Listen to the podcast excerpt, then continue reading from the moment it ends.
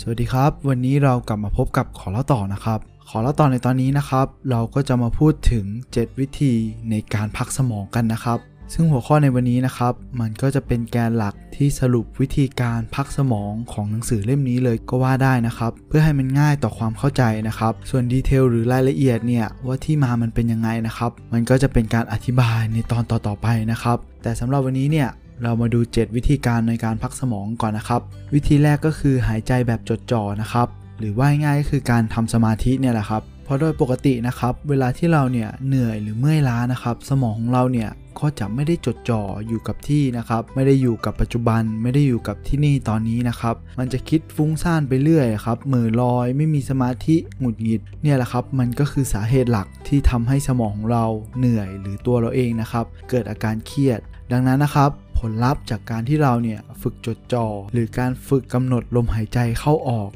ง่ายๆเลยนะครับ แค่กำหนดลมหายใจเข้าออก นั่งนิ่งๆ จดจ่ออยู่กับร่างกายนะครับ เพียงเท่านี้แหละครับ เราก็จะมีความสุขกับการได้หายใจเข้า และก็หายใจออก เราเองนะครับก็จะคิดฟุ้งซ่านน้อยลง มีความควบคุมอารมณ์ได้ดีขึ้น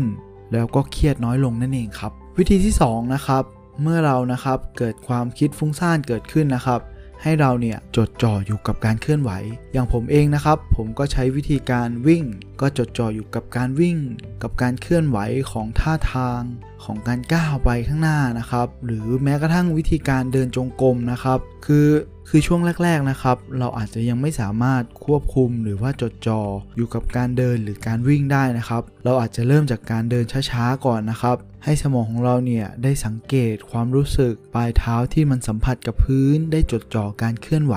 ของการก้าวไปทุกๆก้าวนะครับ หรือแม้กระทั่งการยกมือขึ้นยกมือลงนะครับ ขยับร่างกายเนี่ยครับแล้วเรานะครับก็ไปจดจ่ออยู่กับการเคลื่อนไหวนั้นๆนะครับ เพียงเท่านี้แหละครับ เราก็จะมีสติมากยิ่งขึ้น แล้วก็มีสมาธิมากยิ่งขึ้น และมันก็จะเข้าสู่สภาวะที่ลื่นไหลมากยิ่งขึ้น ตัวอย่างก็เช่นเวลาผมวิ่งนะครับ วิ่งไปเรื่อยๆเรื่อยๆเนี่ยมันจะไม่รู้จักเหน็ดจากเหนื่อยเลยนะครับ เพราะด้วยความที่ว่าเราเนี่ยได้เข้าสู่สภาวะที่มันลื่นไหลแล้ว หรือแม้กระทั่งบางคนนะครับทำงานอย่างไม่เหน็ดไม่เหนื่อยเลยนะครับ เพราะว่าเขาเองเนี่ยเข้าสู่สภาวะนี้แล้ว เขาก็จะไม่คิดฟุ้งซ่าน เขาอาจจะจดจ่ออยู่กับการเคลื่อนไหวในการ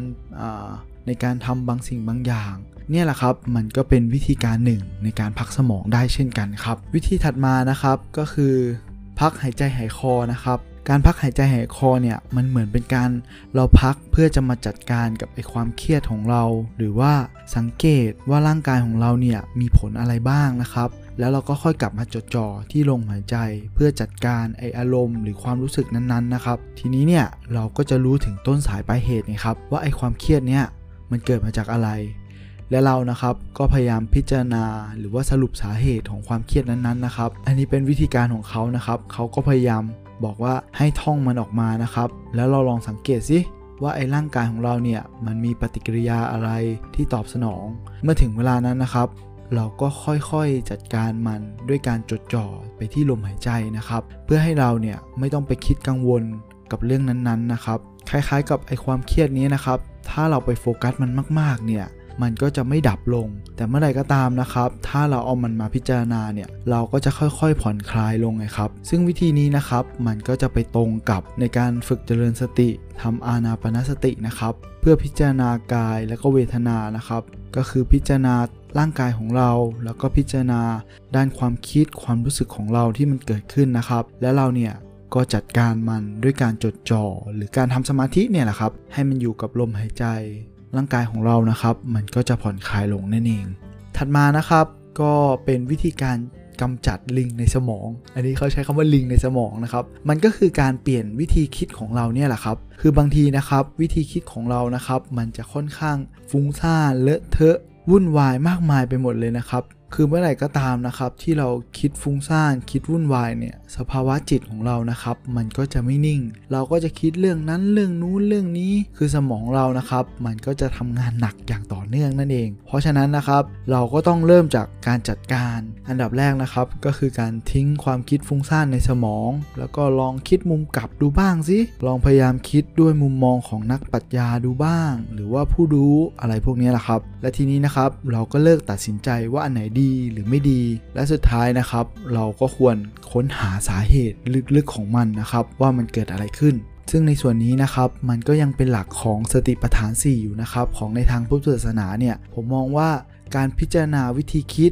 หรือนิสัยหรือการคิดที่มันซ้ำๆที่มันปรุงแต่งอยู่ในจิตของเรา อยู่ในจิตใต้สำนึกของเราเนี่ยครับมันก็เป็นการพิจารณาจิตเนี่ยแหละครับ และถัดมานะครับ การที่เราเนี่ยได้ไปปรึกษาผู้รู้หรือปรึกษานักปราชญ์หรือว่าค้นหาสแสวงหาความเป็นจริงจากธรรมชาตินะครับ นั่นแหละครับมันก็คือการพิจารณาธรรม เป็นการพิจารณาตามหลักสติปัฏฐาน 4 นะครับ นั่นก็คือกายเวทนาจิตธรรมนะครับ ซึ่งเราเองนะครับก็สามารถนำมาปรับใช้มาประยุกต์ใช้ได้นะครับ เพราะว่าวิธีการของเขาเนี่ยเขาก็พยายามพิสูจน์แล้วตามหลักวิทยาศาสตร์นั่นเองครับ วิธีการพักสมองวิธีที่ 5 นะครับ เมื่อเราเนี่ยรู้สึกโกรธนะครับ เราควรต้องตระหนักรู้ก่อนนะครับ ถัดมานะครับ เราก็ยอมรับมันว่าเราเนี่ยแหละครับ ก็ต้องมีความโกรธบ้างเป็นเรื่องปกติธรรมดานะครับ หลังจากนั้นนะครับเราก็ควรสำรวจหรือเช็คว่าไอความโกรธของเราเนี่ยมันมีมากหรือน้อยขนาดไหนนะครับ และสุดท้ายเราก็ปล่อยวางไอความโกรธของเรานะครับ